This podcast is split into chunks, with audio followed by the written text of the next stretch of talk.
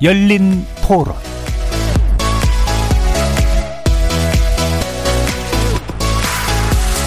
안녕하십니까. KBS 열린 토론 정준희입니다.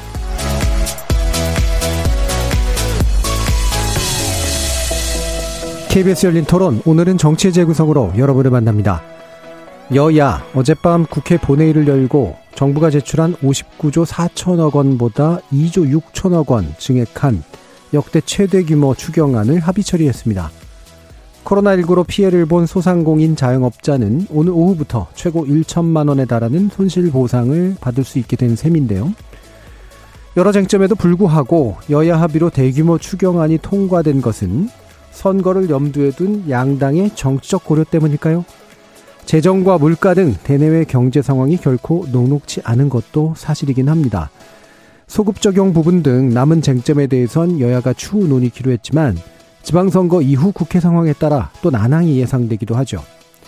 62조 원 규모의 추경 편성 배경과 남은 과제, 후반기 국회 원구성 관련 쟁점, 정치 재구성 논객들의 눈으로 자세히 살펴보겠습니다. 지난 27일과 28일 이틀에 걸쳐 실시된 6일 지방선거 및 국회의원 보궐선거 사전투표율이 20.62%를 기록했습니다. 이는 4년 전보다 0.48%포인트 높은 수치로 낮은 투표를 예상하던 분위기와 사뭇 다른 결과를 보인 건데요. 이처럼 높은 사전 투표율의 배경에 대한 분석과 함께 이 관심이 정말 본 투표로 이어질 수 있을지 2부에서 전망해보는 시간 갖도록 하겠습니다.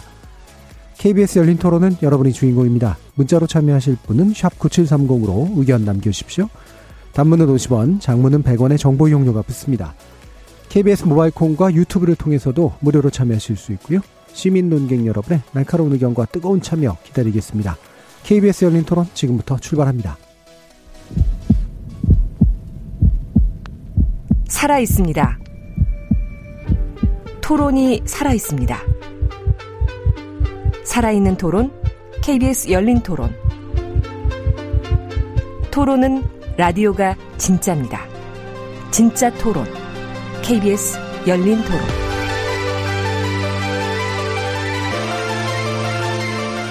정치를 보는 색다른 시선, 정치의 재구성, 함께 해주시는 네 분의 논객 소개하겠습니다. 국민의힘 전남 순천 당협위원장이시죠? 천하람 변호사 나오셨습니다. 예, 순천만 정원의 도시 순천의 천하람입니다. 더불어민주당 하홍기 전 상근부 대변인 함께 하셨습니다. 예, 안녕하세요. 더불어민주당 하홍기입니다. 자, 최수영 시사평론가 자리해 주셨고요. 안녕하세요. 최수영입니다. 김준우 변호사님도 같이 나와 주셨습니다. 네, 안녕하세요. 김준우입니다. 자, 천하람 변호사님께서 어, 순천 이야기를 하신 이유는 지역구인 것도 있지만 이제 축제 시작되는 건가요? 아, 내년에. 내년에. 예, 네. 다시 한번 정원 박람회합니다. 예. 어, 기대가 큽니다. 네. 좀 1년 뒤까지 계속 얘기가 될 것 같긴 합니다. 제가 초대라도 해야 될 것 같습니다. 예.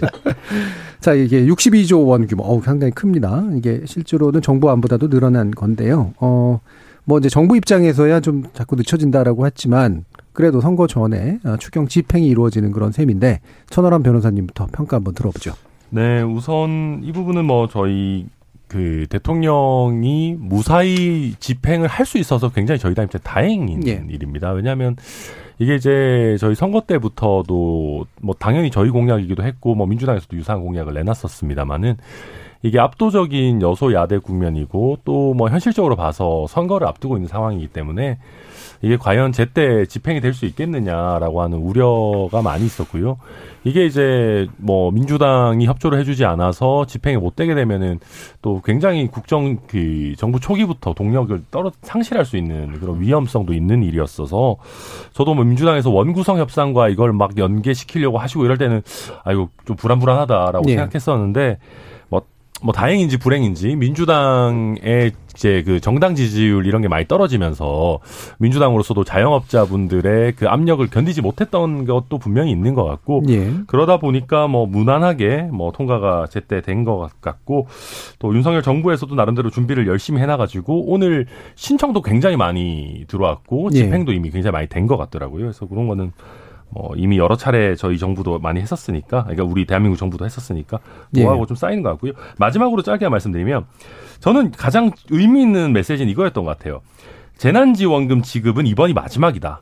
앞으로는 제대로 된 손실보상 제도, 투명하고 온전한 제도를 마, 마련해서 거기에 따라서 하겠다. 이렇게 여야가 막 정쟁을 펼치고 협상을 해서 얼마를 줄지 말지 이런 거 말고 제대로 된 제도를 구축하자라는 얘기를 하셨는데 이게 이제 손실보상은 헌법상 의무라는 그런 면에서 봤을 때는 이게 맞는 거다라는 생각이 들어서 앞으로는 좀 이렇게 됐으면 좋겠다는 생각입니다. 예. 어, 다행히, 다행히 이제 합의 처리가 됐는데 민주당이 마음이 좀 급할 수밖에 없었던 것 같다라는 약간 좀 얄미운 얘기를 해주셨어요. 민주당 입장 실제로 좀 얘기해 주시죠. 예, 전 뭐 다행이라는 의견에는 일단 동의를 하고요. 예. 다만 여야 할 것 없이 정치권이 너무 뻔뻔하다라는 생각을 했어요. 과정을 예. 보면서 왜냐하면 윤석열 대통령께서 후보 시절에 공약이 손실보상 소급 적용이었습니다. 그러니까 어퍼컷까지 얘기하면서 그런 얘기를 했거든요. 근데 집권하면서 그게 안 됐으면 내가 해보니까 따져보니 이러저러한 문제 때문에 어려울 것 같다라고 진솔하게 밝히고 예. 사과를 하면서 얘기를 해야 되는데 시종일관 국회가 협조를 너무 안 해줘서 힘들다 음. 이런 식으로 나왔거든요. 근데 민주당 입장에서는 공약 지키라는 얘기였어요. 예. 그러니까 선거 전에 졸속으로 하지 말고 공약을 제대로 지키라는 얘기였기 때문에 들어봄직한 얘기였는데도 불구하고 그냥 국회가 발목 잡는다라는 식으로 나왔거든요. 좀 뻔뻔한 행태이긴 하죠. 동시에 제가 방금 어, 뭐, 국민의힘이 뻔뻔하다고 한 게 아니라 정치권이 그랬죠. 뻔뻔하다고 네. 한 건데, 이 뭐냐면은, 저희가 민주당이 집권할 시기에도 제가 이 문제에 대해서 비판을 많이 했습니다. 왜냐면, K방역 이러면서 찬사, 찬사는 많이 보내는데, 그게 정부, 뭐, 여당, 방역 당국만 잘해서 그런 게 아니에요. 예. 그러니까 공동체가 일종의 방역의 스크럼에 협조해 주면서 된 건데 그래서 개인이 희생을 강요하면서 어 그 감수하면서 방역이 잘 된 부분이 있었습니다. 그러면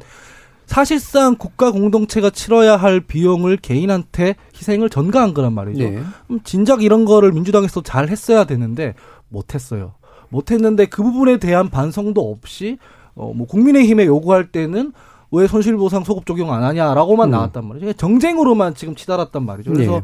제가 이 부분에 대해서는 말씀드리고 싶은 게 지금 전 세계 어디서 이 문제 가지고 지금 의제를 갖고 논하고 있습니까? 이미 벌써 다 보상할 거 보상해주고 지금 금리 인상, 물가 상승 이런 거 대비하고 있는데 예. 우리는 지금 제대로 안 했던 거에 대해서 뒤늦게 지금 청구서를 받아 들고 있는 시점이거든요. 그래서 좀 정치권이 이런 문제는 정쟁의 대상으로 삼지 말고 역지사지도 하고 자기가 했던 걸 돌아보는 그런 시간을 가진 다음에 다음 이제 하반기에서는 이런 문제만큼은 좀 국민과 어, 국민들의 삶을 보면서 했으면 좋겠다라는 예. 생각이 들더라고요. 예. 굉장히 세게 받아주셨는데 정의당이 할 얘기를 해버린 게 아닌가 싶은 생각이 들어서 김준우 의원님 네. 말씀 들어봐야겠네요. 민주당이 이제 음. 다양한 색깔을 가진 정당이라는 오케츠 파티라는 의미겠죠. 예. 어, 그, 이제 사실 더 보탤 건 없고 음. 왜 정권 말과 정권 초의 기재부가 다른가라는 점만 정도만 짚으면 될 것 같습니다. 예. 그리고 기재부는 어 그때는 예산이 없다가 지금 그때는 그럼 맞고 지금은 틀린 건지 그때는 틀리고 지금 맞은 건지 어 기재부에서 한번 나서서 얘기할 필요가 있다는 생각이 들고요. 그리고 이제 손실 보상이 아니라 이제 여, 이름만 좀 바꿔요. 선- 손실 보전금인가요? 예. 그럼 지난 정부에서는 방역 지원금이었나요? 꼭 또 색깔을 내려고 이렇게 예. 정책 이름을 바꿔가지고 검색하기 이렇게 힘들게 하는지 모르겠습니다. 그러니까 그 이제 소상공인들 입장이나 이런 분들 입장에서는 이게 뭐지, 뭐지 이제 뭘 검색해야 되지 되게 헷갈리거든요. 그래서 계속 같은 키워드를 쓰는 게 오히려 어, 좋지 않나 싶고 오늘 뭐 60만 명 정도인가 신청하셨다고 하는데 이제 소상공인 시장 진흥공단 직원분들이 굉장히 고생이 많으실 것 같습니다. 예. 음, 소급 과 관련된 부분들 정리가 분명히 필요하고요. 음. 지금 금리 인상까지 된 마당에서 계속 뭐 하고 있냐면 정책 자금 그때 푼 거, 대부해 준 거 상환 시기만 계속 유예하는 방식으로 땜질 땜질식 처방을 지금 우리 정부가 계속 하고 있는데 이 부분에서 부채를 탕감해 주는 부분에 대해서 굉장히 소극적이고 그걸 탕감하려면 계속 이제 어 회생 법원에 가서 파산 회생 신청을 하도록 계속 유도를 네. 하고 있는데 그게 너무 시간이 많이 걸리고 개인한테 드는 부담도 있어서 좀 일거에 해주면 안 되나 왜 이럴 때는 그 선진국다운 면모를 우리가 보이지 못하고 있는지 어, 다시 의문을 품지 않을 수 없습니다. 예. 정의당은 이제 소급 적용 문제 굉장히 강하게 제기를 했고, 어, 부채도 이제 위험 부채 탕감을 이제 주장을 하신 거죠. 네, 예. 그렇습니다. 예. 그- 그 규모까지 포함됐으면 어느 정도까지 규모가 됐을까요? 아, 굉장한 규모가 그렇죠. 돼야 되는데 사실 이게 왜냐하면 어, 측정하기가 되게 어려운 그 부분이 많습니다. 사실은 이게 측정할 수 있는 제대로 책 예산을 가지고 사후적으로 얘기를 하지 실제로 우리가 예를 들면 과거사 사건을 할 때 예산을 생각해 가지고 판례로 그 배상금을 깎던 나라거든요. 그래서 저는 예. 제가 볼 때는 그냥 뭐 1년에 감옥 있었으면 1년에 1억 이런 식으로 막 아무렇게나 아, 뭐랄까요. 그냥 십진법의 노예가 돼가지고 대충 이 정도. 이번도 예. 마찬가지죠. 천만 원 최대. 음. 이게 뭡니까? 이게 사실은 감각적으로 그냥 어 하는 거지 뭔가 전혀 과학적인 액수가 도출되는 거는 저는 아니라고 생각해서 음, 음. 그뭐 감정평가사, 손해사정사 이런 제도들도 되게 많이 있는데도 불구 자격증들도 많이 있는 불구하고 기재부에서 이걸 나서가지고 적극적으로 어떤 모형을 개발하고 그걸 집행하는데 너무 인색하다는 생각이 많이 듭니다. 예. 자, 그럼 최소영 평론가님 말씀 주시죠. 좀 저는 뭐 이번 사실 그거 다 다들 잘 짚어주셨는데 저는 어떻게 이렇게 3월 9일을 기점으로 여야 공수가 이렇게 그대로 바뀌는 건지 예. 참 조금 좀그 참 이게 대자뷰도 아니고 이게 참 그러니까 바로 민주당이 하던 얘기를 이제 국민의힘 음. 국민의힘이 하는 얘기를 이제 민주당이 하는데 어찌됐건 뭐 사실 목마를 때 물을 줘야 하는 거 아니겠습니까? 예. 그래서 저는 코로나 피해 국민들 특히나 소상공인들한테 반드시 필요한데 저는 그나마 지금 한- 한 것은 선거를 앞두고 지금 그나마 양당이 서로 이해관계가 서로 맞아 떨어진 거죠. 그러니까 음. 국민 민주당은 아 우리가 이만큼 했어 그래도 이거 반영된 거다 우리 요구 많이 반영됐다고 국민의힘은 아유 그래도 대통령 그래도 첫 작품에 이렇게 큰 흠집을 내지 않아서 그나마 이제 다행이다 이렇게 생각하는 윈윈이 된 것 같은데 제가 뭐 선거에는 기본적으로 이게 큰 변수가 될 것 같지는 않고 이미 다 예. 반영됐다 보여지는데 저는 여기서 한번 좀 짚고 넘어갈 건 하나 꼭 있다고 봐요. 좀 전에 그천 천 변호사께서 한 아까 한덕수 총리 얘기를 잘 짚어줬어요. 그러니까 앞으로는 제발 좀 우리 규모와 대상에 대해서 좀 제도로 하지 말고 예. 법으로 좀 정하자. 그러니까 이번에 인수위에서도 이제 그런 데 대해서 이제 좀 합당하게 하자고 이제 그런 이야기들도 많이 있- 고민했는데 온전하고 투명하고 확실한 보상 그 그걸 하기 위한 법으로서 이제 앞으로는 하자 동의하는데 왜냐하면 저는 사실 이번 추경 이게 빚내서 하는 추경이잖아요. 그러니까 미리 예. 때 갑을 추경이잖아요. 우리가 보니까 53조 대가 추가 예수가 들어온다고 생각해서 한국은행에 돈을 빌려서 지금 미리 그렇죠. 가지급하는 거고 나중에 그 세, 그 추- 추가 세수 들어오면 한국은행 갚아야 돼요. 근데 어쨌든 한국은행이 또 돈을 발행하다 보면은 금리 오르잖아요. 네. 지금 그렇지 않아도 물가, 아, 그, 그 유가, 환율, 금리 때문에 지금 사실 이게 지금 신삼고라고 그러는데 이 와중에 지금 저는 그래서 이분들에게 지급한 돈이 결국 이분들의 나중에 삶에 또 이제 말하자면 물가 상승으로 압박하는 요인이 된다면은 그거는 사실은 좀 이게 선관계 뒤바뀐 거 아닌가 싶어서 드리긴 드려야 되는데 앞으로는 이런 부분에 대해서 여야가 좀 정치적으로 논의하지 말자. 그러니까 저는 하- 저기 여기서 좀저 하나 좀 제안 드리면 사실 민주당이 지금 겪는 고통 선거 지난 직후에 차라리 손실보상법에 손을 댔으면 저 나았을 거예요. 그런데 검수한박하다가 시간 다 보내고 지금 와서 손실보상법 지금 국민의힘 하- 하자는 얘기고 국민의힘도 마찬가지죠. 인수위 활동할 때 먼저 그것을 여론전을 펼치거나 해서 손실보상법에 접근했었어야죠. 예. 근데 시간 다 놓치고 와서 이제 와서 급하니까 돈 먼저 주고 이제 우리 나중에 손실보상법 논의하자. 뭔가 국민들이 보기에 좀 감동이 없죠. 국- 정치의 본령이 과연 이런 건가 하는 생각이 들어서 이번엔 정말 그, 저, 이번에, 그니까 총리, 전, 어, 총리가 굉- 굉장히 첫 총리가 지금, 어, 총리의 첫 일성이 굉장히 고시한 흔적이 나타나지만 정말 이렇게 가야 합니다. 그러니까 두텁게 주되 제도에 의존할 게 아니라 법으로 정확히 정해서 그것이 시스템화 시키자. 이건 저는 이번 좀 추경에서 좀 교훈을 얻어야 됐고 좀 이 문제에 대해서는 원구성이 되면 조속히 좀 손실보상법 빨리 여야가 좀 접근했으면 좋겠습니다. 예. 뭐 제도에 의존할 게 아니라 법 이렇게 사실 이제 제도화를 새로운 법을 통해서 그렇죠. 하자 이제 예, 이런 예, 의미로 예. 이제 이해하시면 좋지 않을까 싶고요. 자 그러면 이게 몇 개의 쟁점이 나오긴 합니다만 다 다룰 수는 없겠는데 방금 이제 그 하는 얘기도 해주셨지만 어 통화량을 늘리지 않고 사실은 처리할 수 있는 방식이야라고 또 얘기를 하기도 해요.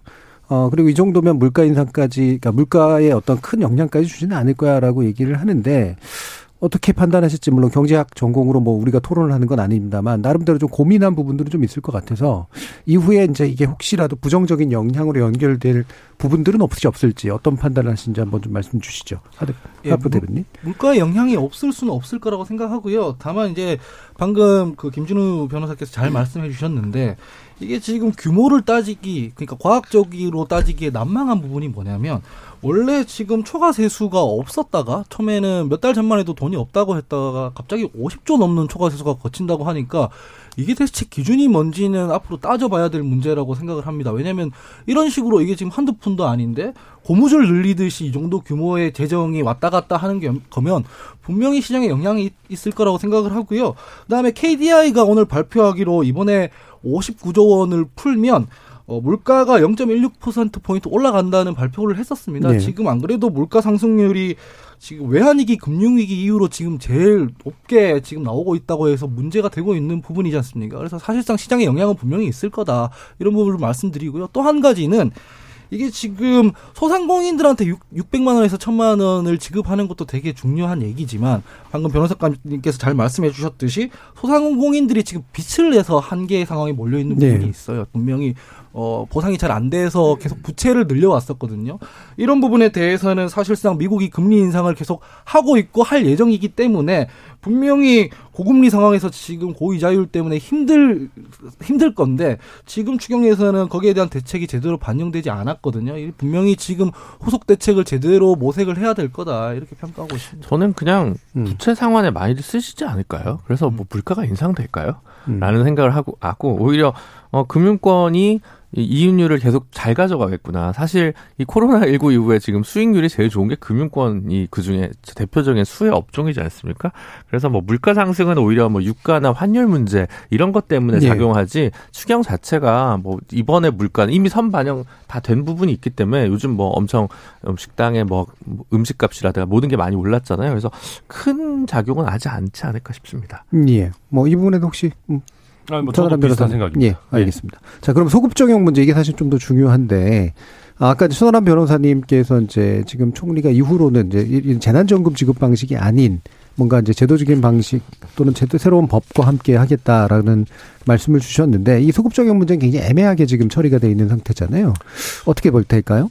그러니까 이게 사실 예전에 이제 우리가 그 손실보상법 만들 때 이것도 또 공수가 교대된 그 상황 예. 아니겠습니까? 그때는 이제 저희가 소급 적용 제대로 해가지고 해야 된다. 뭐 또 서로 음. 막 그러고 그랬었는데 당연히 저는 소급 적용이 들어갔었어야 된다고 생각합니다. 음. 이거 뭐 이게 우리 공동체가 공동체의 이익을 위해서 사인들의 재산권을 제한하거나 침해하는 거에 너무 익숙하거든요. 네. 그냥 아 뭐 희생해 뭐 이런 게 굉장히 많아가지고 뭐 실 뭐 그런 것들이 뭐 개발 대규모 공영 개발 프로젝트에서 사람들의 재산을 너무 저가에 뭐 매수하는 일들을 허다하고요.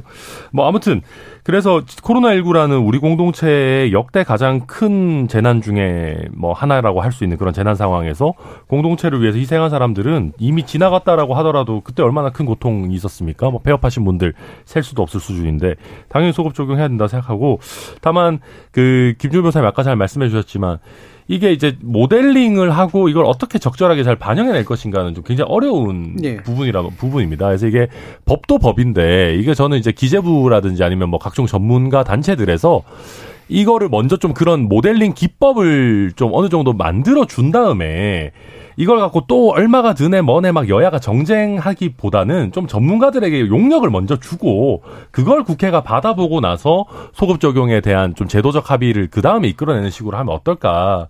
우리 국회에 보면 뭐 서로 다 잘 알지도 못하면서 막 얼마 들 거다 서로 싸우면서 그냥 대충 그냥 후려쳐가지고 아까 말씀하신 십진법으로 대충 그냥 하- 하는 경우가 너무 많은 것 같아서 이거는 조금 더 선진적으로 했으면 좋겠는데 글쎄요 이게 뭐 또 지방선거 끝나고 나면은 저희 당부터도 당장 뭐 일단 급한 불 껐으니까 한 2년간은 앞으로 선거 없으니까 대충 뭉개고 지나가자 그럴까봐 좀 걱정되는 주제 중에 하나입니다. 그러니까 이게 사실은 그 이미 이제는 집합 제한이나 금지 조치가 거의 없기 때문에 네. 사실 이제 지금 해야 될 건 소급 적용밖에 없어요. 지금은 없잖아요, 차이가. 근데 문제가 되는 거는 집합 제한이나 집합 금지 업종이 아닌 경우에까지 근데 페- 그 코로나 영향으로 경기 악화로 해서 폐업했거나 매출이 감소해 가지고 어 폐업하신 소상공인 분들이 있단 말이에요. 근데 분명히 이제 기재부에서는 숫자의 압박을 받으니까 직접적으로 이 집합 제한이나 금지 조치를 받은 업종 이거에 중심으로 되게 사고를 할 거란 말이에요. 근데 이제 문제가 어떻게 되냐면 어 대형 식당에서 예를 들면 크게 했을 경우에는 그전엔 지원금도 잘 안 나왔어요. 근데 그리고 철거 비용 지원하려고 해도 액수가 되게 평수가 크니까 실효성이 전혀 없었거든요. 근데 사실은 이런 회사, 이런 식당들은 막 대기업의 회식을 단체로 받아가지고 영위하던 건데 기업에서 전부 회식을 안 하기 시작하니까 집합 금지랑 무관하게 어, 폐업, 폐업을 하게 되는 업종이나 식당이나 산업들이 분명히 존재하거든요. 이제 이걸 어디까지 커버해서 살펴볼 건가 그리고 근데 그렇지 않고 아마 관료적으로 하면 집합 금지 업종 얼마 그다음 매출액이 얼마 변동이 있었고 줄었다 이런 거 중심으로만 할 거여서 아이들 생각해가지고 일부러 학원을 안 보내고서 학원은 집합 금지가 아닌 곳들도 있었는데 그 그거와 관련해 가지고 또 폐업하게 되는 부분들 아니면 어 소상공인 계층이 어 경기가 무너지니까 저소득층에서 아이들 학원비를 낼 수 없어서 학원을 안 보내게 돼서 또 이제 그걸 대상으로 한 학원가가 폐업하게 되는 경우 여러 가지 경우들이 있거든요. 예. 근데 그런 것까지 포괄할 만한 섬세함과 어떤 어, 담대한 그릇 이런 게 사실 우리 기재부에는 없기 때문에 담대한. 굉장히 그 국회에서 어느 정도 해줘야 될 몫이 있다고 생각이 듭니다. 예. 그러니까 뭐 저는 제가 저- 저 오늘 총리가 두 가지 얘기를 했더라고요. 음. 그러니까 앞으로 이제 방향성을 사회적 약자와 어려운 분들께 두텁게 지원하자. 두 번째가 그럼에도 불구하고 재정 안정성 중장기적으로 강화돼 국가 부채를 관리하겠다. 그러니까 사실은 좀 약간 상이한 두 마리 토끼를 잡겠다 이렇게 음. 들려줄 수 있으나 지금 그 김, 김준호 변호사 얘기한 대로 이 손실보상법의 강론으로 들어가면은 사실 정말 이게 어렵습니다. 왜냐하면 이게 구체적으로 계량하기도 어렵고 측정하기도 어려운 사안들이거든요. 그럼 그렇다면 여기에 대해서는 사회적 많은 합의가 좀 필요한데 그러면 각계각층의 사람들 불러서 그러니까 저는 그 그립은 국회가 잡되 모든 그 사람들이 참여해서 의견을 내고 그다음에 최종적으로 국가 예산을 집행하는 부서가 여기에 참여해서 결, 결론을 도출하는 이러한 방식으로 조금 압축적으로 가, 가야 가야 되는데 이게 늘어지면 이게 한정없이 좀 늘어질 것 같아요. 그러면 네. 어쨌든 올해 안에 저는 이 문제가 좀 조속하게 빨리 해가지고 손실보상법에 대해서는 더 이상 이제 논란이 되지 않도록 합의를 좀 이루는 게 중요한데 어쨌든 이거는 국회가 그립을 잡아야 돼요. 왜냐하면 민을 그 동원하든 관을 끌어들이든 여하튼 여기에 대해서 어떤 그 합의를 만드는 과정은 정치권 본령 아니겠습니까? 저는 그런 점에서 이 문제를 더 자- 자꾸 끌면은 이것 또한 국론 분열의 한 원인이 될 수 있다라고 말씀드리겠습니다. 예. 그러니까 합의를 해서 서급 적용은 반드시 한다고 일단은 픽스를 시켜놓고 가는 게 중요할 것 같아요. 이게 어려운 문제니까 논의하다 보면은 길어질 수 있잖아요. 아까 용역 얘기하던데 용역하면 2년입니다. 그리고 제가 지금 되게 정치권에 있는 사람으로서 민망한 게 코로나가 어제 터진 재난이 아니에요. 2년이잖아요.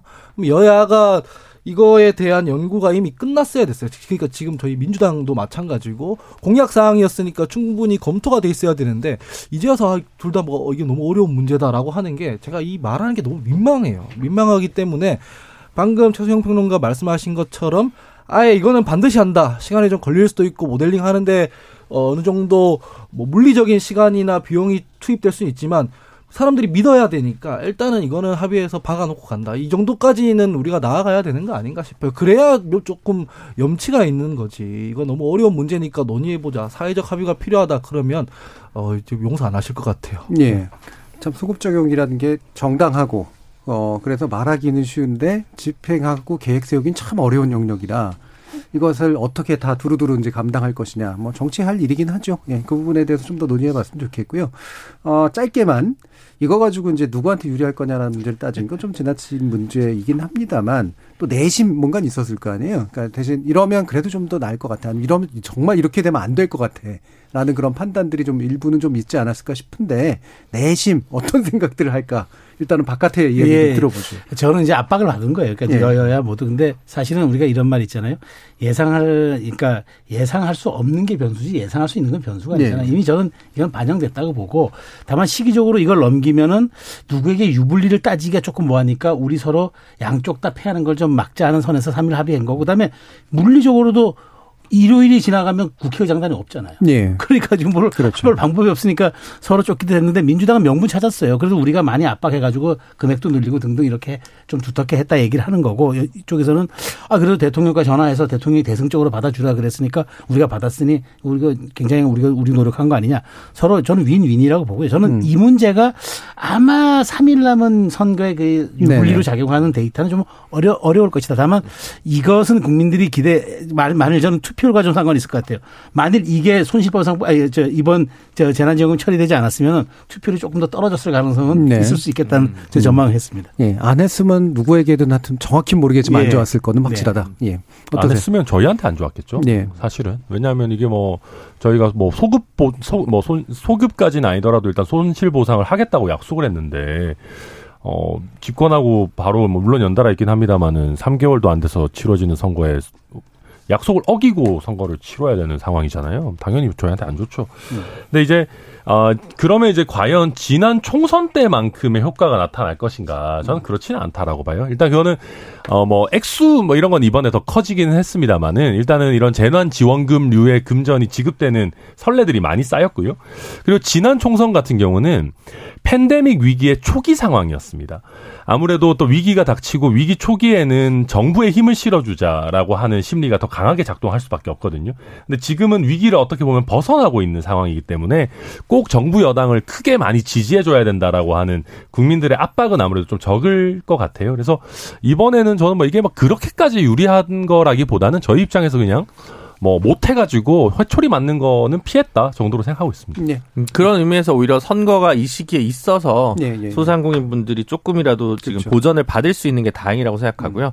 선거만 생각하면 오히려 흥미로운 건 저는 강원 특별자치도법이 강원 도지사 선거에 어떤 영향을 미칠까 이게 더 관심사고 예. 이건 큰 영향은 없을 것 예. 같습니다. 뒤에서 좀 더 얘기해 주시죠. 뭐 저도 마찬가지인데요. 예. 이게 뭐 칭찬받을 일을 했다기보다는 혼날까 안 혼날 안 혼날 일을 한 거라고 생각을 하고 이게 다 뭐 선거랑 연계해서 얘기하면 아전인 수밖에 안 돼요. 그러니까 음. 민주당 입장에서는 윤석열 정부 뭐 비난하면서 공약사항 어겼다 민주당이 증액했으니까 우리가 잘한 거다 이렇게 얘기하면 국민들이 그럼 너네 집권 기회는 뭐 했고 이렇게 나올 거잖아요. 그래서 이 과정들을 유권자들이 다 보고 있기 때문에 이거 하나로 유불리가 뭐 갈라질 거라고 보지 않습니다. 네, 알겠습니다. 자, 그러면 이제 사실 뭐 아까도 좀 전에도 말씀 주셨지만 이제 의장단이 이제 부재한 상태에서 후반기 국회를 맞아야 되는 그런 상태고 일단 뭐 선거는 치고 치르고 나서 국회 구성 원구성 같은 것들을 하겠죠. 아, 그런데 이제 이것도 쉽지는 않을 것 같습니다. 당연히 이제 법사위원장 문제부터인데요. 어, 여기에 대해서 여야 입장을 듣기 전에 김준우 변호사님 먼저 좀 말씀 주시죠. 네.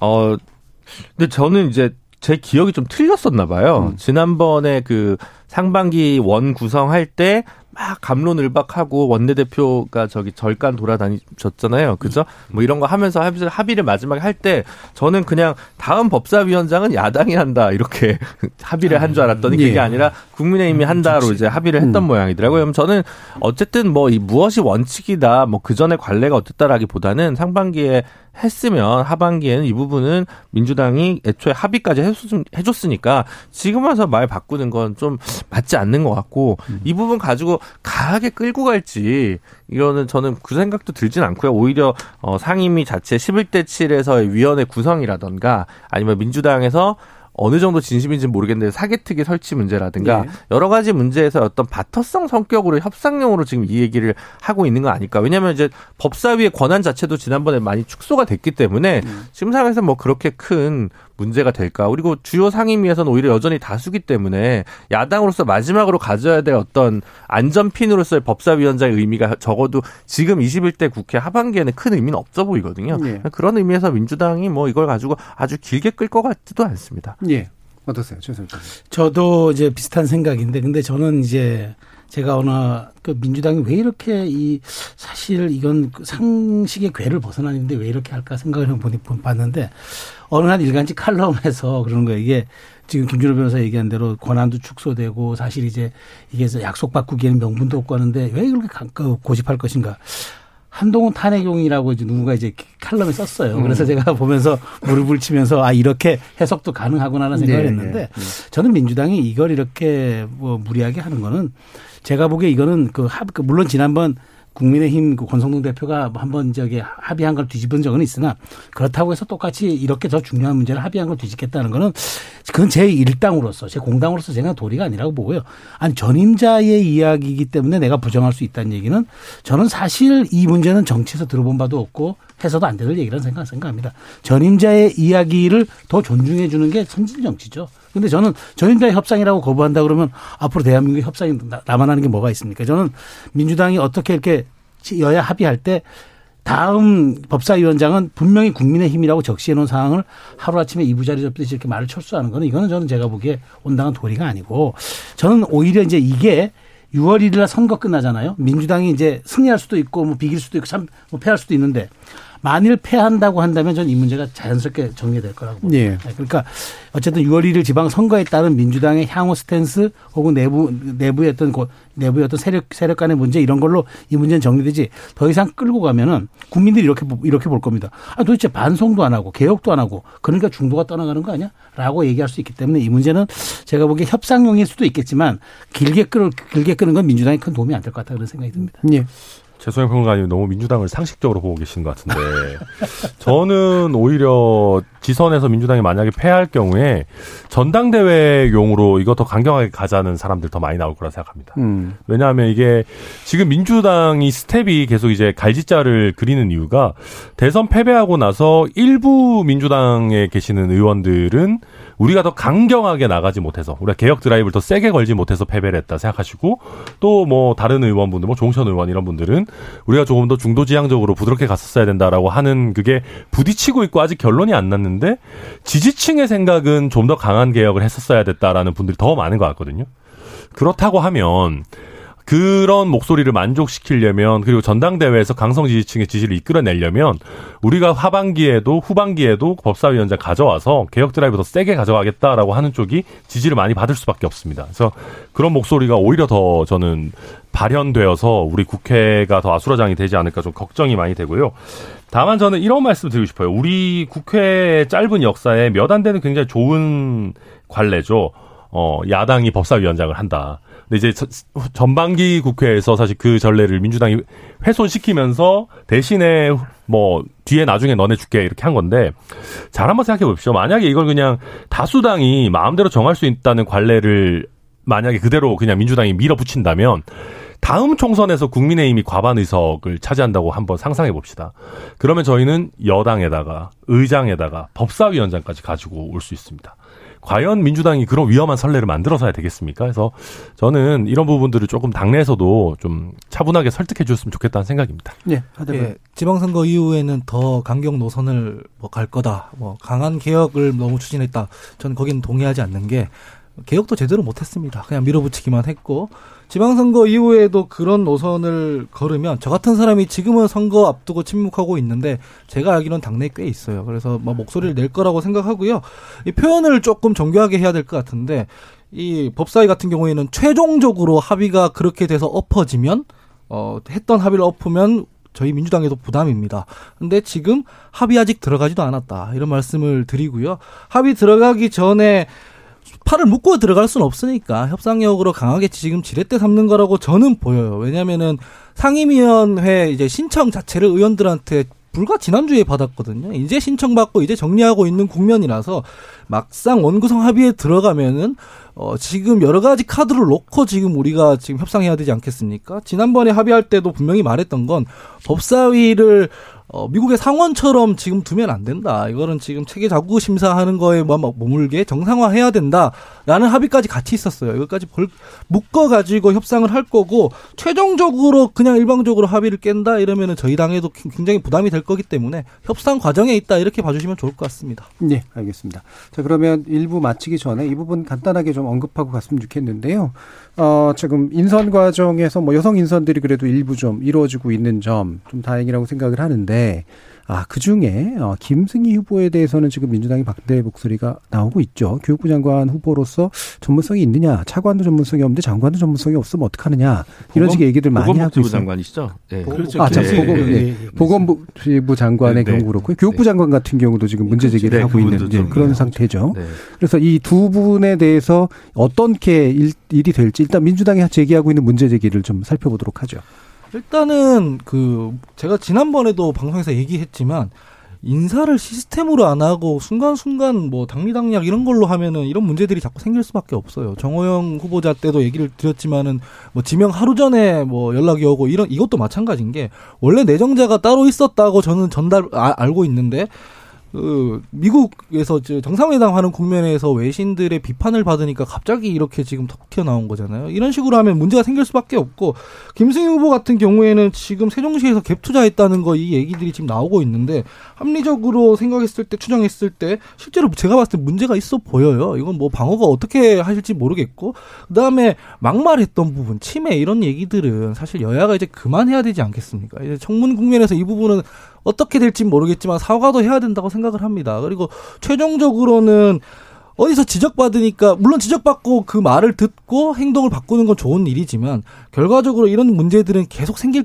거기 때문에 인사 시스템을 좀 정비해서 뭐 실무자들이 그 시스템에 따라 두 배수든 삼 배수든 추천을 하면 대통령이 그 중에서 고르는 이런 형성의 어떤 프로토콜이 있어야 되는데 지금 그게 없으면 이런 문제들은 계속 반복될 것이다 이런 네. 말씀드립니다. 인사 시스템 법무부 장관 위주로 지금 재편하려고 하잖아요. 어떻게 생각하세요? 그거 제가 좀 황당한 게요. 예. 그뭐 미국식이다 이런 얘기를 예. 하더라고요. 근데 미국에서 그 FBI 얘기하는 걸 거잖아요. 예. FBI 국장은 임기가 10년이고 지금 FBI 국장도 트럼프 때 이미 임명이 된 거거든요. 그래서 네. 사실 미국식이랑 상관이 없어 보이고 인사혁신처라고 따로 있지 않습니까? 원래 지금까지 내려오던 인사검증 시스템과 기간이 있어요. 그게 지금 어 뭐 부족한 게 있으면은 보완을 하면 될 문제고 그 시스템 안에서 윤석열 정부의 기조에 맞는 사람을 찾는다면 그 기조에 맞게 보완해서 쓰면 되는 문제지 지금 법무부에 지금 이런 권한들을 다 줘서 미국식이다라고 우기는 건 이거 제가 봤을 땐 별로 적절해 보이진 않는 것 예. 같습니다. 천원 변호사님. 네, 그 일단 그 지금 이제 장관 후보자들 얘기와 관련해서는 제가 뭐 비판 반박을 하고 싶은데 제가 지난 토요일에 했던 얘기 제가 직접 했던 얘기랑 너무 똑같은 얘기를 하셔가지고 제가 차마 반박을 못할 못할 것 같아요. 예. 그좀 맞는 말입니다. 이거 인사를 즉흥적으로 하면 안 돼요. 그러니까 예. 여성 비율 부족하다 대통령이 어 뭐 갑자기 눈이 뜨였다라고 한다고 막 원래 내정했던 사람 놔두고 갑자기 여성 후보 찾아라. 하, 무슨 이게 우리가 무슨 70년대도 아니고 예. 이, 이거는 좀 문제가 있지 않습니까? 근데 어 그 물론 뭐 이분들이 아주 선진적으로 그 기존에 이제 플랜 B, 플랜 C에 풀에 들어가 있었던 분이라고 믿고 싶고요. 어, 뭐, 어쨌거나 그 아까 말씀하신 치매 부분, 이런 부분도 제가 봤을 때 뭐, 굳이 질병을 정치의 영역에 연동시키는 건 어느 당이든 매우 안 좋은 것 같고, 이거 사과해야 될 부분이라는 것도 저도 동의합니다.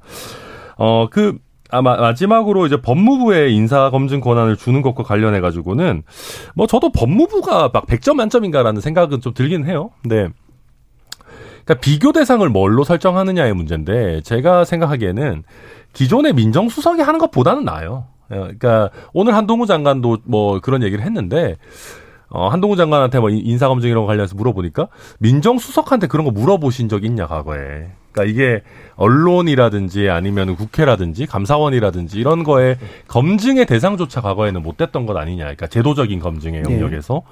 근데 뭐 예를 들면 민정수석을 검사 출신으로 앉혀가지고 뭐 밀실에서 막 이런저런 정보 최대한 수집해가지고 하는 거에 비하면 저는 뭐 훨씬 더 제도적으로는 개선된 거 아닌가라고 생각하고 있습니다. 예. 그 부분 뒤에서 더 얘기하기는 조금 약간 시간이 좀 짧긴 하니까 두 분 의견 듣는 거로 하죠. 네, 그 저는 여성 우대에 대해서는 뭐 뭐 그 외신 기자의 질문했다. 저는 그, 그 물론 그게 약간의 단초는 될 수 있어서도 그 영향은 저는, 아니다. 저, 네, 저는 그건 아니라고 왜냐하면 이 시정연설에서 협치 강조했잖아요. 의회주의 얘기했잖아요. 근데 의회주의자 의회주의자가 내가 되겠다고 한, 한 분이 이제 국회의장 전반기장 초청이 많지 않아서 민주당 목사의 김승희 그러니까 그 김, 김상희 의원님께서 부의장님께서 얘기를 하신 거예요. 예. 왜 이렇게 젠더에 대해서 무관심하냐 식으로 얘기하니까 내가 보는 시야가 짧았고 내가 좀 많이 배우고 있다 얘기하면서 했는데 그래서 저는 지금 속사포처럼 다- 다섯 명 쫙 여성 하잖아요. 예. 그 저는 또 이게 좀 문제라고 보는 거예요. 그러니까 좋아요. 여성 확대하는 거 오늘 CNN 인터뷰에서도 아이 여성의 전문성을 더 철저히 이해하고 향후 여성에 더 많은 기회를 주는 게 나의 계획이다 얘기했는데 그러다 보고 그러다 보면 이제 검증이나 이제 추천하는 쪽에서 예, 예. 여성을 과도하게 좀 표집하는 수가 있단 말이에요. 이게 오히려 저는 말하자면 대통령의 뜻이니까 따라가야 된다 이렇게 생각할 네. 수 있기 때문에 이 부분에 대한 조금 속도 조절과 방향성 점검 한번 필요하다고 보고 음.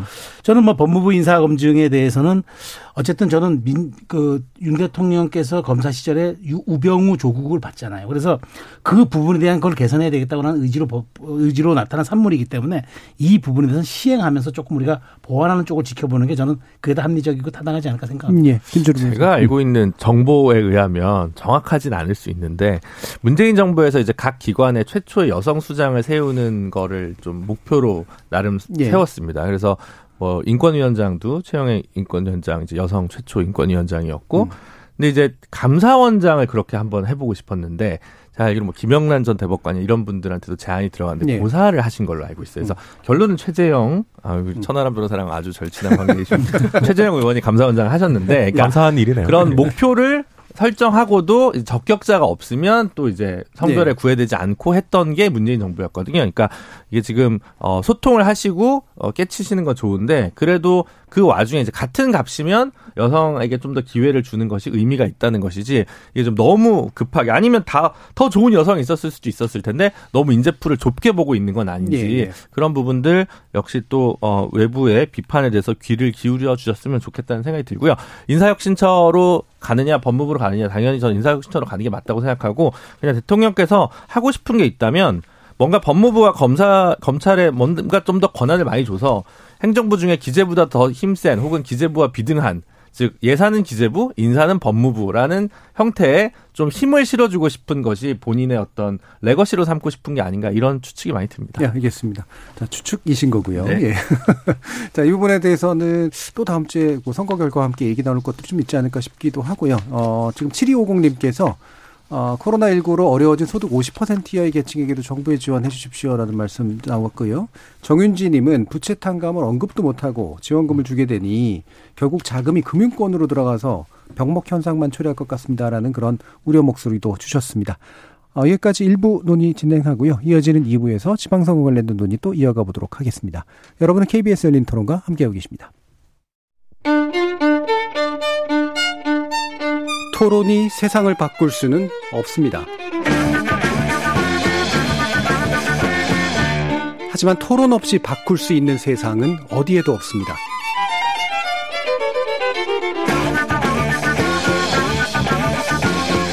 세상의 선한 변화를 갈망하는 당신. 정답이 아니라 질문의 힘을 믿는 당신. 우리 KBS 열린 토론에서 만납시다.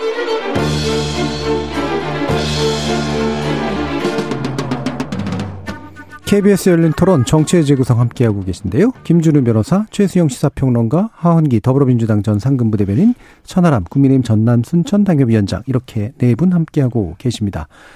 자, 지방선거 이야기 하기, 어, 하기 전에, 아, 지방선거 관련한 이야기긴 하죠. 바로 이제 들어온 현안이 있어서 이야기 좀 나눠보려고 하는데요. 일단 김은혜, 어, 국민의힘 경기지사 후보의 재산신고 관련해서 논란이 좀 있었는데, 중앙선거관리위원회가 사실에 부합하지 않는다. 즉, 과소 어, 신고했다라는 이유로 이제 결정이 좀 됐고, 이게 아마, 아, 선거에 약간의 영향이 있는가라는 생각도 들, 공보물은 아니지만 나중에 아마 게시는 좀 되겠죠. 이 부분에 대해서 김준우 변호사님께 좀 일단 설명과 의견 부탁드릴게요. 네, 일단 사실관계부터 말씀드리면 이게 이제 그 갖고 있는 건물이 이제 173억짜리인데 아, 음. 부럽습니다. 네, 158억으로 신고를 했다 봅니다. 예. 아마 공시지가를 그대로 3년 전 걸 그대로 해서 업데이트를 안 했던 모양인데 그래서 실무자 신, 어, 실수라고 김은혜 후보 쪽에서는 좀 얘기를 하고 있고요. 두 번째로 이제 배우자가 갖고 있던 증권 계좌에 있던 예, 그 액수가 9억 6천인데 어, 이제 실제로는 8억 한 3, 4천 정도로 신고를 해가지고 여기서도 갭이 한 1억 2,300 정도 예. 있다고 합니다. 그리고 세 번째로는 그 TV 토론의 과정에서 배우자가 갖고 있던 어떤 특정 건물의 공유 지분이 있는데 재산 신고상에는 8분의 2로 나와 있다고 합니다. 근데 TV 토론에서 어, 상대방이 뭐 4분의 1 아니냐니까 4분의 1이 아니고 8분의 1이다라고 얘기를 해가지고 허위 사실을 또 공표했다라고 한이 세 가지가 문제라서 어, 검찰에 고발을 한다고 선관위에서 오늘 결정을 한 것이고요. 아마 이 재산과 관련돼서 허위 사실이 있었기 때문에 아마 투표장에 붙어 있을 거라고 보여지고요. 그래서 아무래도 김은혜 후보 입장에서는 당선이 되더라도 사법부의 좀 판단을 받을 수밖에 없기 때문에 상당히 이제 험난한 길을 가셔야 된다라고 얘기 드릴 수 있을 것 같습니다. 예, 물론 이제 실수거나 뭐 의도하지 않은 누락이거나 뭐 이럴 수도 있겠는데 결국 나중에 이제 사법부가 판단을 내릴 때는 이제 의도적 허위냐 이제 이 부분이 되게 중요할 거 아니에요. 네, 그렇습니다. 예. 지금 이제 이번 국회의원 같은 경우 이제 이런 분들이 세 분 정도 있었는데 예. 조수진 의원, 양정숙 의원, 김홍걸 의원이 그렇죠. 두 건 같은 경우 조수진 의원이랑 김홍걸 의원 같은 경우는 지금 1심에서 한 80만 원, 당선 무효형은 100만 원인데 음.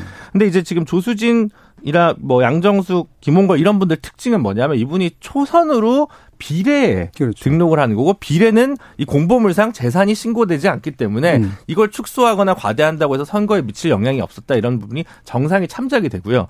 김은혜 의원은 국회의원을 지역구로 하다가 또 도지사에 나가고 그럼 예. 이건 초보가 아니거든요. 그리고 이제 그 단체장 후보는 분명히 공보물에 재산이 적는데 워낙 또 재산이 많기 때문에 재산 많은 게 또 부담스러울 수 있으니 일부러 열심히 안 한 거 아니냐 이런 부분이 있을 수 있기 때문에 지금 아까 얘기했던 뭐 80만 원 성 받았던 조수진 의원이나 김홍걸 의원의 예에 비추어서 김은혜 의원도 당선 무효이 아닌 100만 원 이하로 나올 거다라고 보기에는 좀 쉽지 않다라는 예. 생각이 많이 듭니다. 자, 같은 율사시자 또 여당이기도 해서 네. 한번 또 천하람 변호사님 말씀 들어보죠. 근데 이게 모르겠습니다. 뭐 재판부마다 판단을 달리할 수 있으니까 제가 함부로 얘기할 수는 없지만 예.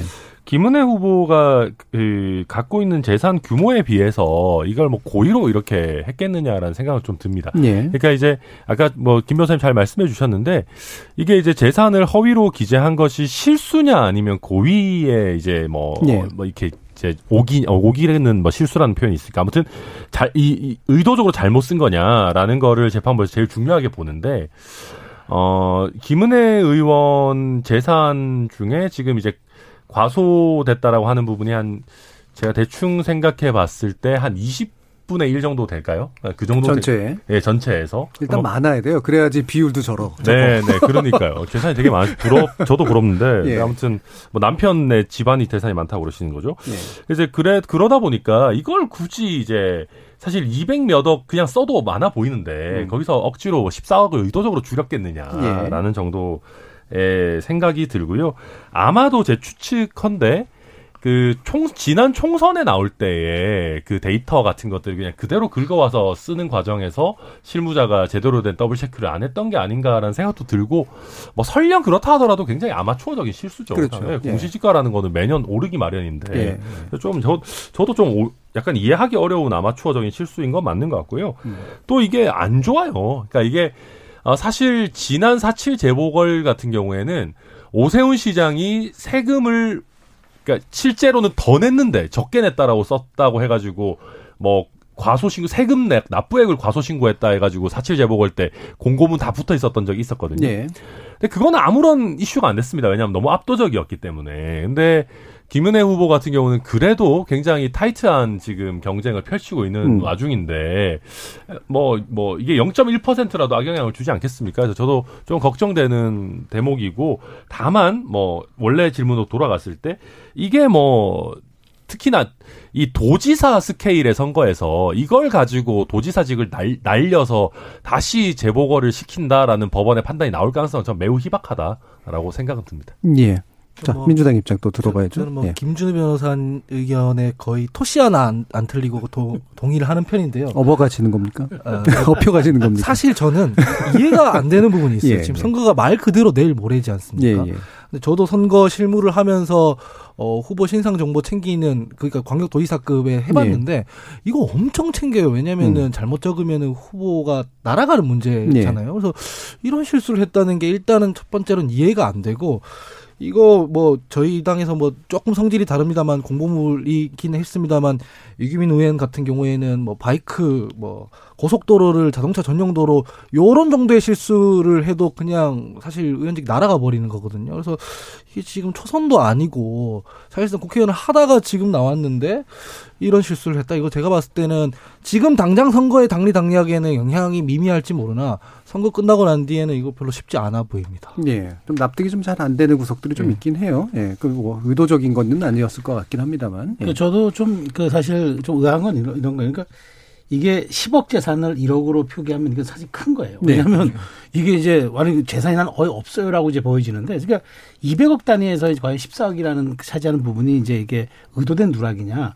저는 뭐 끝나고 나서 사법부의 판단에 대해서 제가 예- 예측하고 싶지는 않습니다. 예. 뭐 그거는 뭐 저, 저, 저, 철저하게 사법의 영역이니까.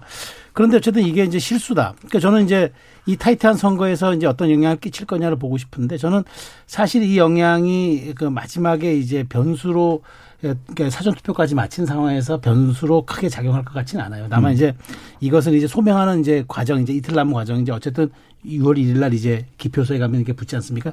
내일 하루 동안에 김은혜 의원이 이제 이것을 후보자의 단순, 그러니까 실무자의 단순 우기고 실수였다라고 하는 것과는 별개의 본인의 어떤 매- 정제된 메시지를 좀 한번 내서 경기도민들에게 잘 호소하고 양해를 구하는 과정 음. 필요할 것으로 보이고 요 부분들이 감성이 얼만큼 소구되느냐가 마지막 그 김은혜 후보가 할 수 있는 카드라고 생각이 됩니다. 예. 알겠습니다. 그게 사실 이제 양정숙 의원 같은 경우는 당선 무효형이 나왔어요. 네. 1심에서. 왜냐하면 이제 본인 배우자 공직자고 해서 그 전에 알 수 있었던 거 아니냐 뭐 이런 측면이나 그런 부분들을 반영된 거거든요. 그러니까 사실은 법적으로 보면 어쨌든 계속 의원을 하고 있었고 그런 부분들이 분명 문제가 될 수 있을 거고 국민들 입장에서 보면 기본적인 걸 안 챙기는데 도지사를 잘할 수 있냐 이런 걸 민주당에서 엄청 세게 공격이 네. 들어올 수 있는 부분에서 악재는 분명한 것 같습니다. 네. 네. 그리고 실제로 최근에 김은혜 후보가 이게 기세가 기세나 추이가 좋았거든요. 그리고 또 이게 아무래도 사실 우리가 방송에서 지금 김포공항 얘기를 많이 못 하고 이 얘기를 하고 있다는 것만 해도 악재입니다. 예, 예, 예. 그래서 이제 전체 예, 그래서 이제 그러니까 뭐뭐 하루밖에 안 남았 기 때문에 뭐 방금 이제 말씀 주신 것처럼 김은혜 후보가 이 부분에 대해서 도민들이 가질 수 있는 의구심을 좀 잘 해소하는 정도밖에 예. 안 남은 것 같습니다. 되게 많이 하고 싶으신 것 같아서 얘기를 그럼 해보죠. 예, 투표율 얘기와 함께 뭐 이제 나중에 마무리하면서 할까 이제 하는 생각도 좀 있었는데요. 김포공항 과- 발언, 음, 이재명 후보의 발언인데 이 부분이 민주당에서는 혼란스럽고 어, 국민의힘 쪽 입장에서는 공격이 호재를 잡았다 이렇게 지금 보고 있는데 어떻게 생각하세요? 제가 뭐 좀 방어를 해드리자면 예. 사실 이 얘기는 뭐 떴다방 이렇게 얘기를 하던데요. 사실은 송영길 대표가 당 대표 시절부터 얘기를 했던 거라서 떴다방은 아니고 네. 논의를 한번 해보자는 거죠. 뭐 김포공항 이전 한다고 해서 당장 용산 집무실처럼 한 달 내로 하는 건 아니지 않겠습니까? 예. 그래서 지금 당장 화두를 던진 거기 때문에 그렇게 공격하는 건 과하다고 저는 생각을 하고요. 다만 아쉬운 부분은 있습니다.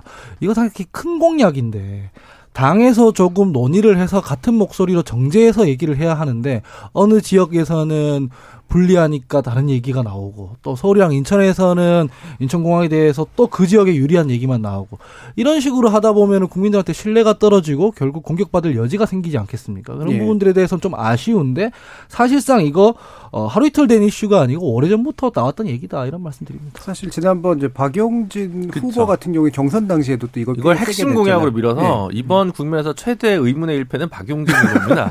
자기가 얘기할 때는 아무도 받은 게 없다가 예. 이제 와서 이재명 후보가 얘기하니까 국민의힘에서 막 비판을 하니까 예. 박용진 후보는 본인의 존재감 없으면 얼마나 한탄을 하고 그렇죠. 박용진 있겠습니까? 후보는 본선에 못 오를 거라고 사람들이 생각했던 건가. 그리고 이재명 후보가 얘기하면 할것 같아서 그런 건가. 뭐 이런 게 있어요. 예. 뭐 저는 뭐 이재명 후보가 당연히 거물 정치인이니까 예. 이재명 후보가 말 한마디 한마디 하시는 게 중요하죠. 어, 물론 지금 이제 민주당의 투톱 비상대책위원장들이 계시지만은 이재명 후보가 총괄선대위원장이고 예. 뭐 사실상 당 대표 비슷한 수준의 그런 존재감을 갖고 계신 것 아니겠습니까? 그러다 보니까 당연히 저희로서도 무겁게 받아들일 수밖에 없는 것이고요.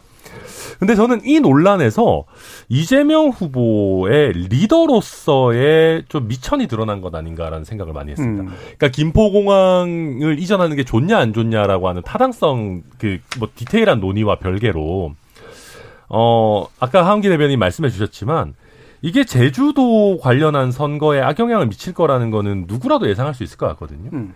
근데 총괄 선대위원장이신 분이 본인 선거에 조금 더 유리하게 써먹자고 제주도 내지는 다른 지역의 후보들과 전혀 상의를 하지 않은 채 선거 한 3, 4일 남겨놓고 이 정도의 큰 화두를 그냥 던져버리신다. 라고 하면 뭐 내 선거가 급하니까 나도 지역구 후보로 나왔으니까 뭐 다 좋아요. 그럼 총괄 선대위원장 정도는 사퇴하고 해야 되는 거 아닙니까? 근데 그것도 아니고 아이고 나는 일단 한다. 그 다음에 나 하고 나서 뭐 어떻게 할 거냐 구체적인 얘기 막 하는데 준비가 안 돼 있으시니까 막 여객기를 수직 이착륙을 시키시고 뭐 송영길 대표도 갑자기 막 해저 터널을 뚫어서 제주도까지 두 시간 만에 가겠다고 하시고 지금 순천도 두 시간 만에 못 가요. 그러니까 그렇게 이제 좀 약간 상식이 안 맞는 얘기들이 이제 계속 나오기 시작하니까 이게 자꾸 꼬이는 거거든요. 그러면서 민주당에 있는 제주도 후보들은 이재명 후보를 욕할 수 없으니까 갑자기 이 부분을 공격하는 이, 뭐 이준석 대표 사퇴하라 뭐 이런 식으로 나오고 그러니까 좀 약간 알 수 없는 형태로 민주당의 얘기들이 좀 전개되고 있어서 그러니까 저는 정리하면 그렇습니다.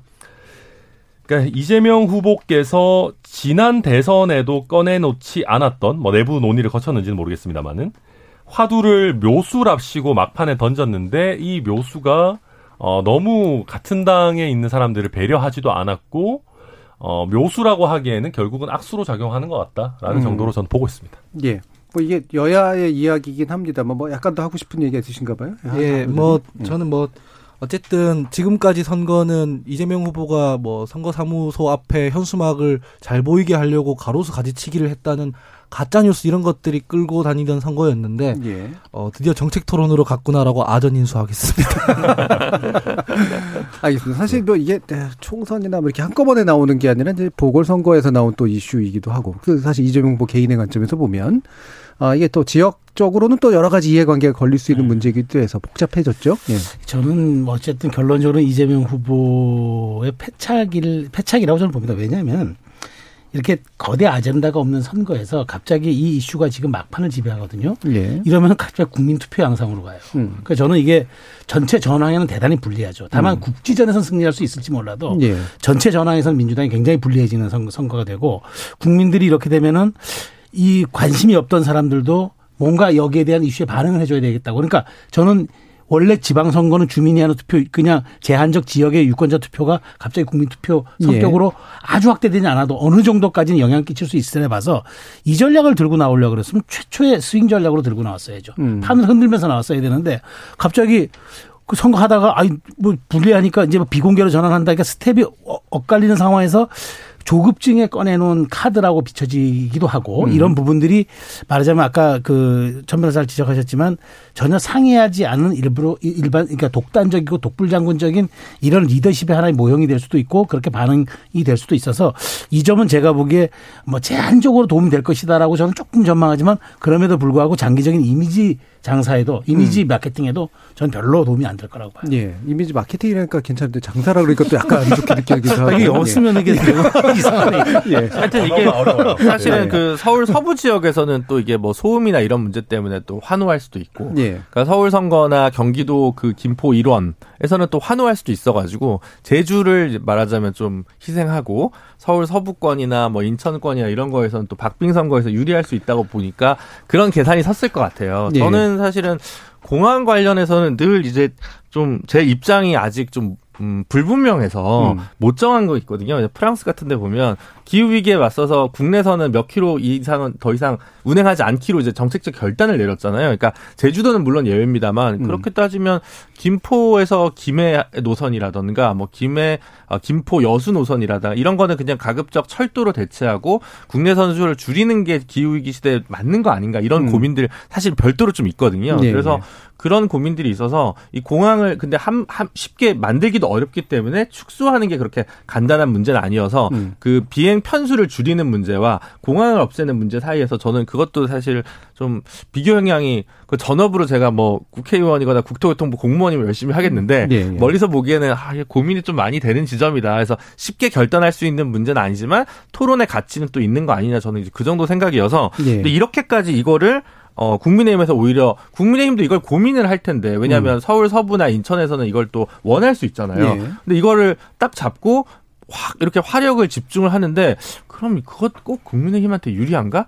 저는 잘 모르겠더라고요. 그래서 이게 느끼는 판세가 좀 다르구나라는 생각을 되게 네. 좀 많이 했습니다. 네. 그, 저는 아니 물론 뭐 저 같은 경우는 여수 김포 노선이 줄어들면 안 됩니다. 어, 늘어나야 되는데 저의 개인적인 필요와 별개로 어 이게 뭐 물론 이제 어느 정도의 미래를 상정하느냐에 따라서 논의가 매우 정교하게 잘라져야 되는 건 맞습니다. 근데 네. 이제 그냥 우리가 정무적인 것만 다시 돌아와서 놓고 보면 저는 이재명 후보 께서 이번 논의를 거치면서 좀 잃은 게 몇 가지 있지만 아까 말씀한 리더십의 어떤 너무 독단적인 모습 네. 이런 거 말씀드렸지만 플러스로 개항에서 큰 일꾼이라는 이미지에도 타격이 있다고 보거든요.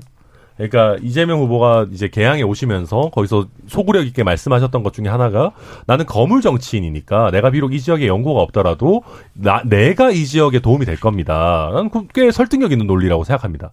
근데 이번에 이 김포공항 관련한 논쟁을 펼치면서 제주도에서는 바로 일고의 가치도 없는 얘기다라는 반론이 터져 나오고 윤호중 비대위원장도 아유 뭐 특정 후보의 그냥 개인적인 의견일 뿐이다라는 식으로 이걸 얘기하고 그러면서 갑자기 윤호중 비대위원장이 각 지역 유권자들에게 충성 경쟁을 시키면서 표가 얼마나 나오는지를 보고 우리가 방향을 결정했다. 뭐 이런 식의 얘기들을 이제 쏟아내고 있는데 이런 것들을 쭉 종합해서 보면 제가 개항에 있는 유권자라면은 어, 이재명 후보 말 한마디면 민주당이 일사불란하게 움직여서 우리 지역에 뭔가 많은 것들을 따올 것 같았는데, 서- 그렇지는 않겠는걸? 이라는 생각도 들 것 같아서. 예, 예. 저는 그 민주당의 큰 인물이다라고 하는 것도 이번 논쟁을 겪으면서 약간 빛이 바래는 거 아닌가 하는 생각도 듭니다. 근데 사실 이 정책적인 면으로 보면 국민의힘에서도 이거 주장하는 분이 계세요. 음. 그 양천에 지금 출마한 이기재 후보였던가요? 김포공항 지금 이거는 인천으로 이전하도록 뭐 강력하게 추진하겠다 이런 얘기 하는 분이 계세요. 그러니까 토론의 영역으로 가면 되는데 민주당에 약간 최근에 어 뭐랄까 빌드업을 안 하고 급발진을 하니까 생기는 문제들이 있어요. 이를테면 예. 뭐 민영화도 그렇고 검수한박 국면도 그렇고 이것도 그런데 내용 자체는 따져볼 만한데 좀 너무 급하게 가니까 사람들이 이제 놀리거나 희화하는 경향이 있는데 토론해야 될 의제 그 정책 자체를 두고 너무 이거 뭉개는 거는 별로 바람직해 보지 않는다. 알겠습니다. 자, 이게 시간이 많이 남지 않아서 투표율 문제를 사실 좀 얘기를 했어야 되는데, 어, 방금 양당에 있어서 굉장히 중요하다고 싶은 이슈를 가지고 좀 얘기를 했고요. 일단 사전 투표율은 생각보다는 좀 높았습니다. 근데 본 투표율도 실제로 높을 것인가라고 하는, 어, 전망도 좀 필요하기도 하지만, 기본적으로 사전 투표율을 어느 정도 그래도 올려준, 음, 에너지를 어떻게 정치적으로 해석하는 게 옳을까? 요 부분이 일단 먼저 좀 선행돼야 될 필요가 있을 것 같아요. 어떻게 보세요, 최선 의원님? 저는 사전 투표율이 매우 낮았다고 생각합니다. 예, 오히려. 그러니까 어, 저는 이번 선거 투표율이 50% 중반 정도 될 거라고 좀 예. 예측을 합니다. 감히 예측한다면은 왜냐하면 전 데이터가 있어요. 중앙선관위가 20일, 23일 투표 의향 조사를 한 게 있더라고요. 음. 보니까 1,500명을 대상했는데 반드시 투표할 것이라고 대답한 사람이 71.5인데 4년 전 2018년 선거 때 똑같이 조사했는데 76.5가 나왔습니다. 그러니까 5% 포인트가 높았는데 60.2였어요. 그러면 대충 저희가 감을 잡을 수가 네. 있는데 특히 연령대별로 보면 20대 하락폭이 컸고 30대, 40대 다 낮았어요. 60대 이상만 투표하겠다가 좀 높아졌다고 나왔다 합니다.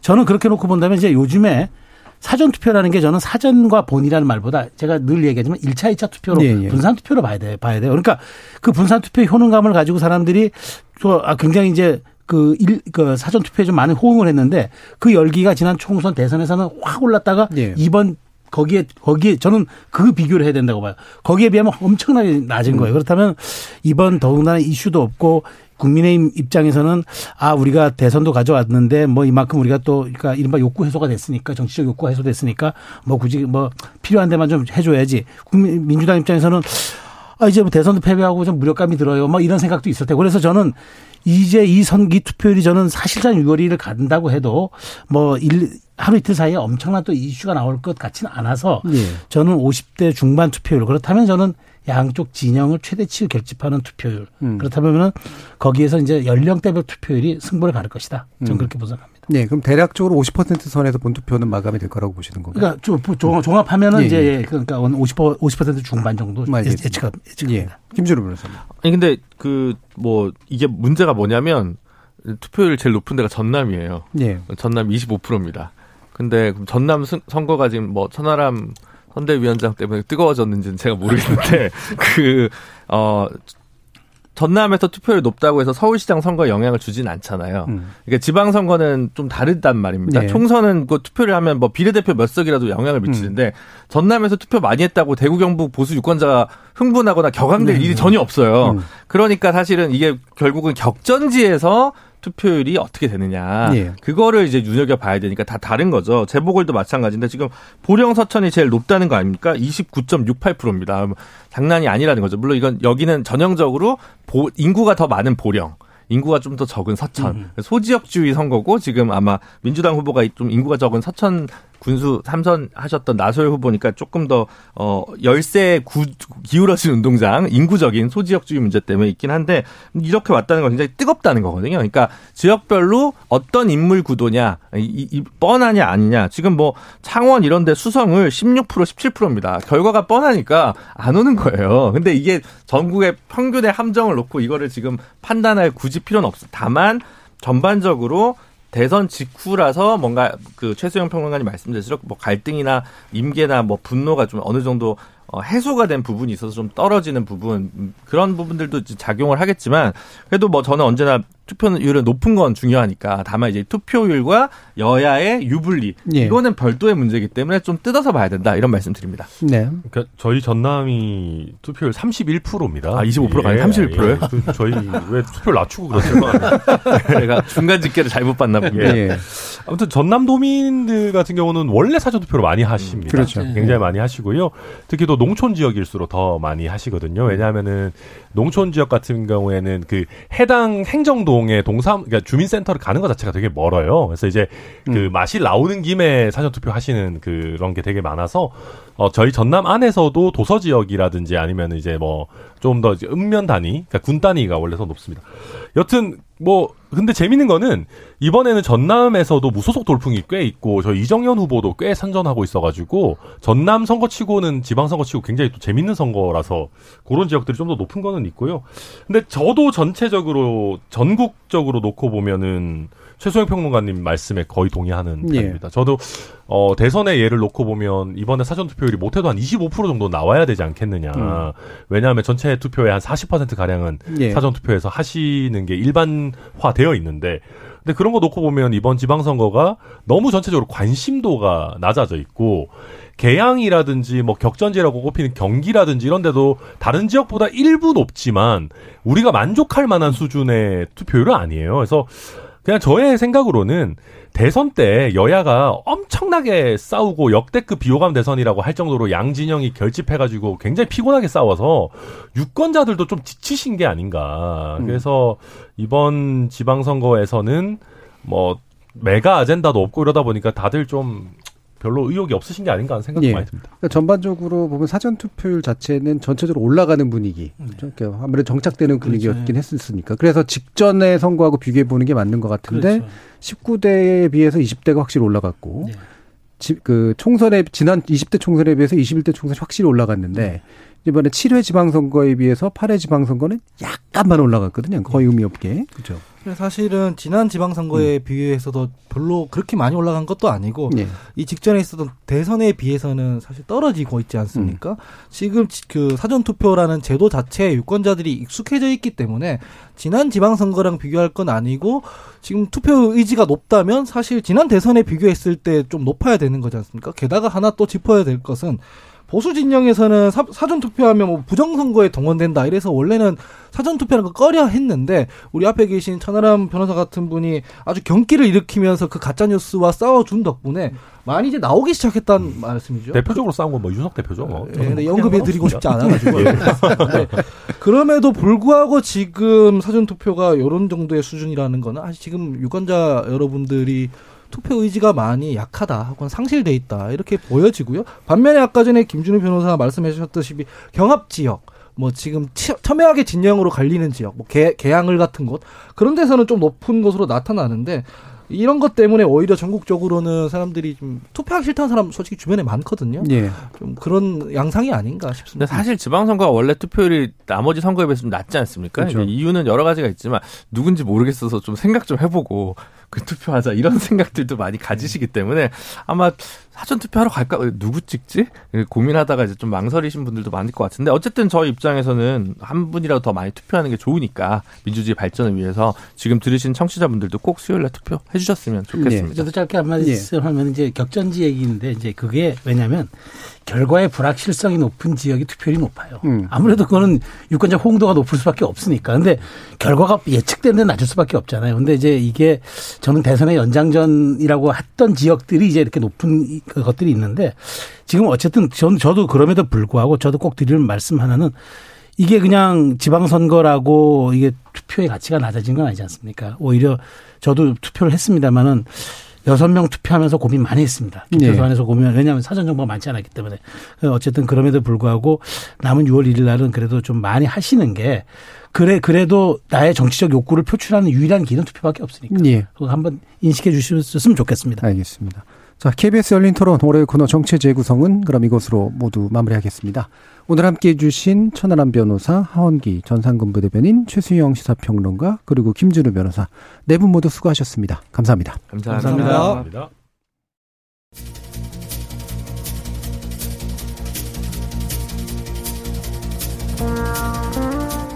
부정선거다 뭐다 해서 정파적으로 상당히 다른 입장도 있긴 했었습니다만 우리 선거 문화에서 사전 투표는 어느 정도는 정착 단계에 들어선 모습입니다.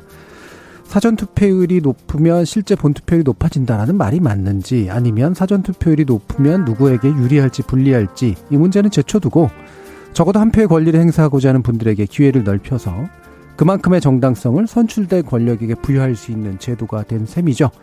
선거에 나선 후보들은 그 한 표 한 표의 두려움과 그에 대한 절실함을 모쪼록 당선 이후에도 유지해 주시길 바랍니다. 지금까지 KBS 열린 토론 정준이었습니다.